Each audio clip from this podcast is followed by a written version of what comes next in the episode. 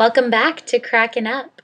I'm super excited for today because today I'm going to continue with my last episode's topic, which is what happened to me when I first moved to New York City. But I want today's episode to be focused on the opportunity to recreate yourself. So I guess we just jump right into it. But for those of you who missed the last episode, I'll just fill you in really quick. Basically, I, right after high school, moved to New York City to start at a performing arts school in the city. And obviously, anyway, and I was absolutely terrified for the first two weeks that I was there. I freaked out. I mean, I was still terrified for months after. I'm still terrified every time it hits me that I live in New York City. But when I first moved there, it was really hard. And so today, like I said, I want to continue with the idea of how you can create yourself because I think it's really, really cool. So, I moved to New York City and in the back of my mind had this idea that the second I got there, I was going to completely reinvent myself. I wanted to go there and be a fashion icon. I wanted to go there and be super, super positive all the time. I didn't want to feel like I was too much anymore. So I wanted to be chill and I wanted to not be super dramatic. I wanted to try and be very go with the flow and I wanted to be the most popular girl in school and have so many friends. I basically wanted to be every single thing I was not growing up. Um, and so I tried that at first, but I think it didn't take very long for me to realize that there's a difference between trying to reinvent the way people see you or, or reinvent yourself around a new group of people and completely change who you are because there are certain things that I wanted to do that are just not who I am. And then there's other things that were totally in my control that I just thought would be a lot easier than they were. So, when I first moved to New York, like I said, I wanted to be a little fashion icon. I wanted to run around in the cutest clothes and carry myself like Blair Waldorf or Serena van der Woodsen from Gossip Girl. I I had this image in my head. But coming from Rhode Island and never caring about my outfits back then, I'm not sure exactly how I thought that I was just going to jump in and be some icon. But safe to say, about a week in, I had given up all hope on looking cute and I started wearing my Birkenstocks everywhere with shorts and a t shirt. I was so miserable there that I just decided that I didn't care which definitely wasn't the way I should have gone about it, but I got so overwhelmed in my misery and I was convinced that I was leaving this school. So I was like, okay, who cares anymore? I gave up. Um, so then once I had spent time there and I fell in love with it, then I started to focus on what I wanted to look like and what I wanted to carry myself as and how I wanted to dress. And so it definitely got better over time. And one of my now best friends that I made at AMDA was this girl who she's she's just amazing and she carries herself so well. And I think that's one of the things that made me drawn to her in the first place. And she has the cutest clothes all the time. And we became best friends. So as soon as that came into my life she would help me pick out cute outfits and stuff like that. And over time I definitely got a better sense of like fashionable clothes and things like that. And I know that talking about reinventing myself and then just saying my clothes I'm going to wear sounds so cliche, but I really do believe that it's the little things that um, make us feel like a different person. Like sometimes all you need is a cute outfit and you feel like a completely different person. And then I really wanted to focus on being a more chill and understated. And if you want to hear a really funny and tragic story about me, after I had spent all this time planning out how I was going to be so chill and understated with my friends, first I managed to convince myself that I would never make friends at AMDA. So it took me so long to finally open myself up. And at the beginning, I really didn't have friends at AMDA because I was so quiet. Like I would sit in the corner and I I went from in high school being that girl who would never shut up to being that girl that didn't speak and all I ever did was sit in the corner and cry. It was pathetic. Um, and I wish I didn't do it, but I also know that it's a huge part of how I grew up and how I, you know, came off at AMDA and also like people who watched me go through that phase, now knowing me and knowing who I really am, they still make jokes about it. And I think it's something that we all go through. Like, some people are great when they get dropped off at school, and other people have a really hard time. And I think it's okay either way. But first of all, before I tell you this funny story, know that if you are one of the ones that's having a super hard time, like getting comfortable with people, know that it it can change. Like I really did a good job at putting myself in a bubble. I hated everybody that I was surrounded by because of the fact that I thought they hated me. And I hated my experience there because I was so sad and so wanted to go home. But if I had just opened myself up to it, it wouldn't have happened in the first place. I would have made friends right off the bat because you you get connected with people. You meet people and you just click with them. So if you're there worried about this whole idea of not making friends when you get to college or anything like that, don't let yourself freak out about it because the best thing about college is that there's so many opportunities to meet new people. And it's just, it will always work out for you. So, that being said, I remember the first day that my roommate brought some friends back to our dorm. And after I had just told you guys how hard I was trying to not be my crazy wild self, I thought that it would be great to become friends with these girls. So they came in the room and I was so excited uh, that there was people there and that I could finally make friends. And I introduced myself to them as Harambe. You know Harambe the gorilla that attacked the little child? Yeah. So I'm not sure why. I have absolutely no idea what went through my head that I thought it would be good to introduce myself as Harambe. But if you ask any of my best friends this story, they know it's true and they will tell you that I looked at them dead in the eye and said, Oh, I'm Harambe. I have no idea why. But I think that was the moment where I was like, okay, what did I just say? You're doing a horrible job at being chill. Why are you like this? But as soon as they started to laugh at me, I already noticed a difference between them and the kids that I went to high school with because in high school, if I had said something like that, I was already I already was labeled as this crazy, weird girl. So if I had said that, I would have just been, people would have been freaked out by me.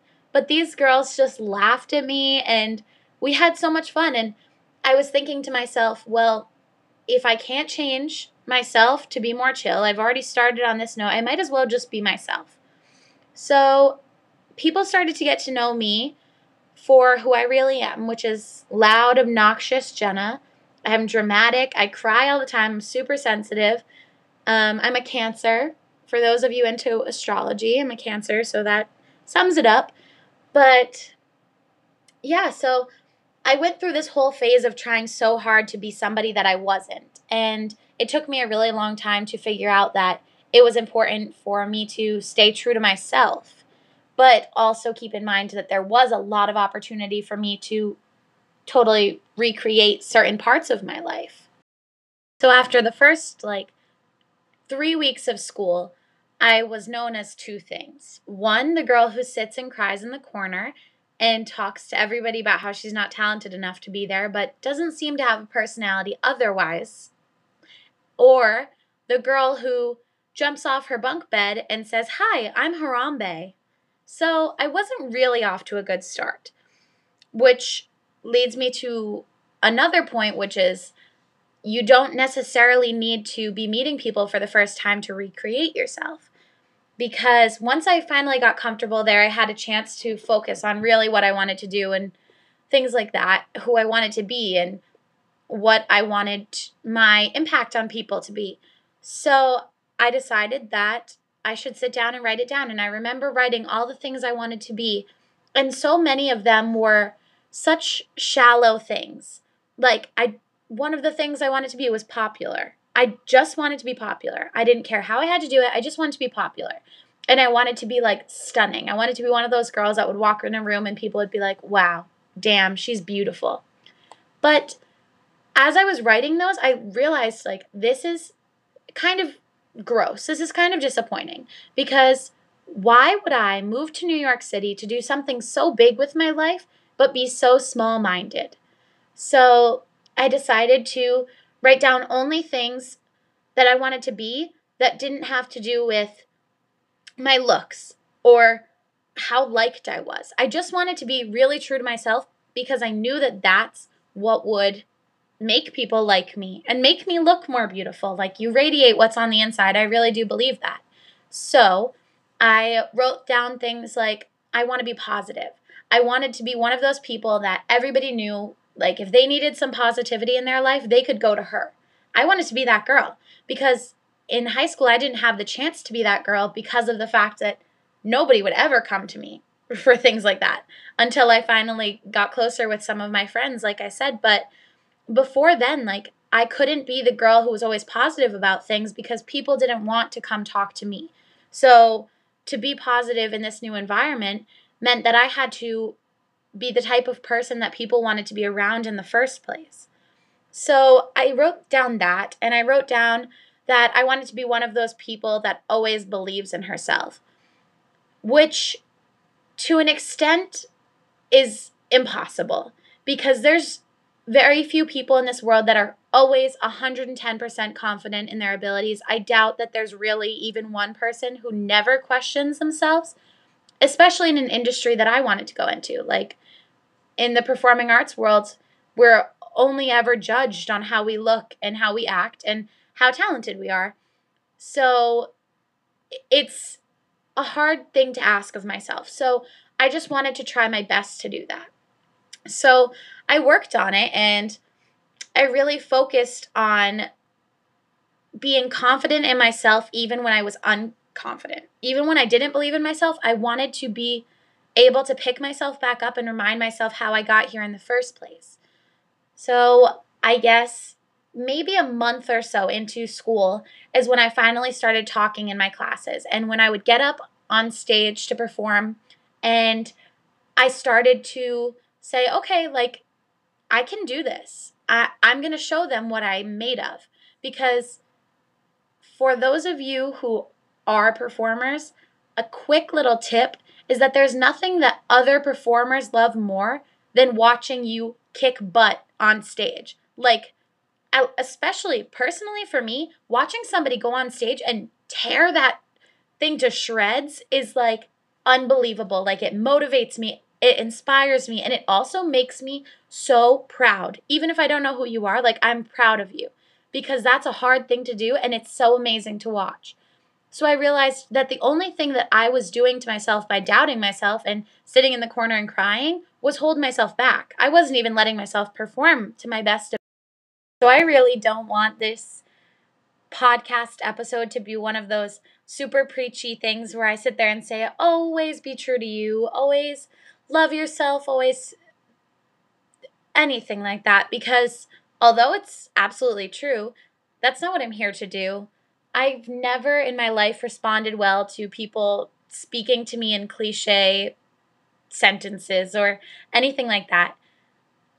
All I'm trying to share with you guys right now is what I learned because you always hear how easy it is to be true to yourself or how not easy, how important it is to be true to yourself or how there's only one unique you in the world and blah blah blah. And the truth of the matter is is you can always change.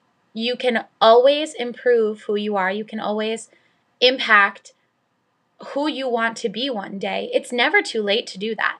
So, do I think that you always have to be the same you that you were when you were 15? No, not for a second. But I think that who you are when you're growing up is your solid foundation. I think that it's something that you'll always have there to fall back on. It's something that will always pick you up. So when I went to AMDA and was a crying ball of mush in the corner, I had two options, which was to continue being that ball of mush or to just show up myself because that was the only other thing I knew how to do.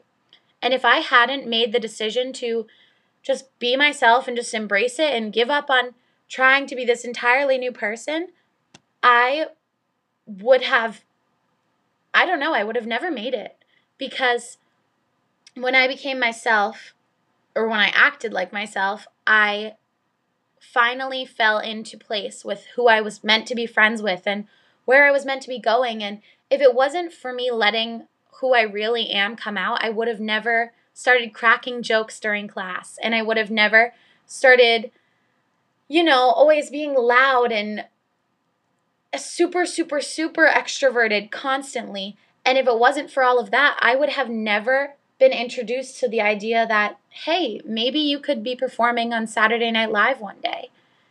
And for those of you who are confused because of my first episode when I said I came to AMDA to be on Broadway, that's true. I did.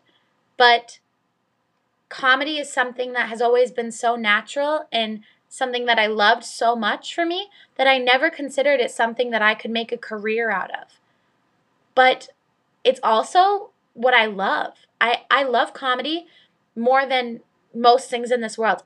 It truly makes me who I am if I didn't have my sense of humor, I wouldn't be me. I wouldn't be anywhere close to the person that I am right now. So I think that who you are will always be taking you different places because I never expected to come home and say, well, I want to be on SNL now. And I actually just had this amazing opportunity to get super close to SNL, or I just got to go see it live and I didn't get to do this, or I got to do this, or I never expected any of these opportunities to come because they wouldn't have if I didn't just finally accept who I really am. And for that I'm I'm forever thankful because I think that trying to make my Broadway dreams come true would have ended in a lot of heartache for me because to an extent that's what I wanted to do because if I can perform anyway, I would take it. I would love to. But that's not truly where I want to end up. That's not my end goal.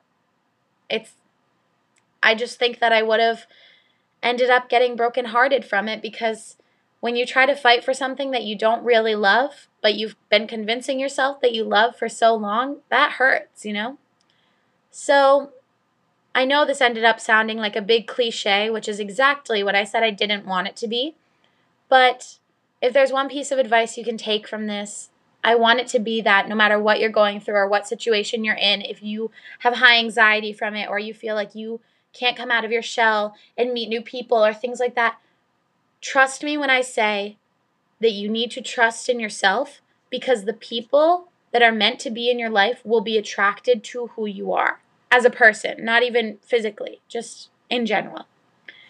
So, anyway, thank you for listening to this episode of Cracking Up. I'm so glad that you guys got to hear this and that I got to share my Harambe story with you.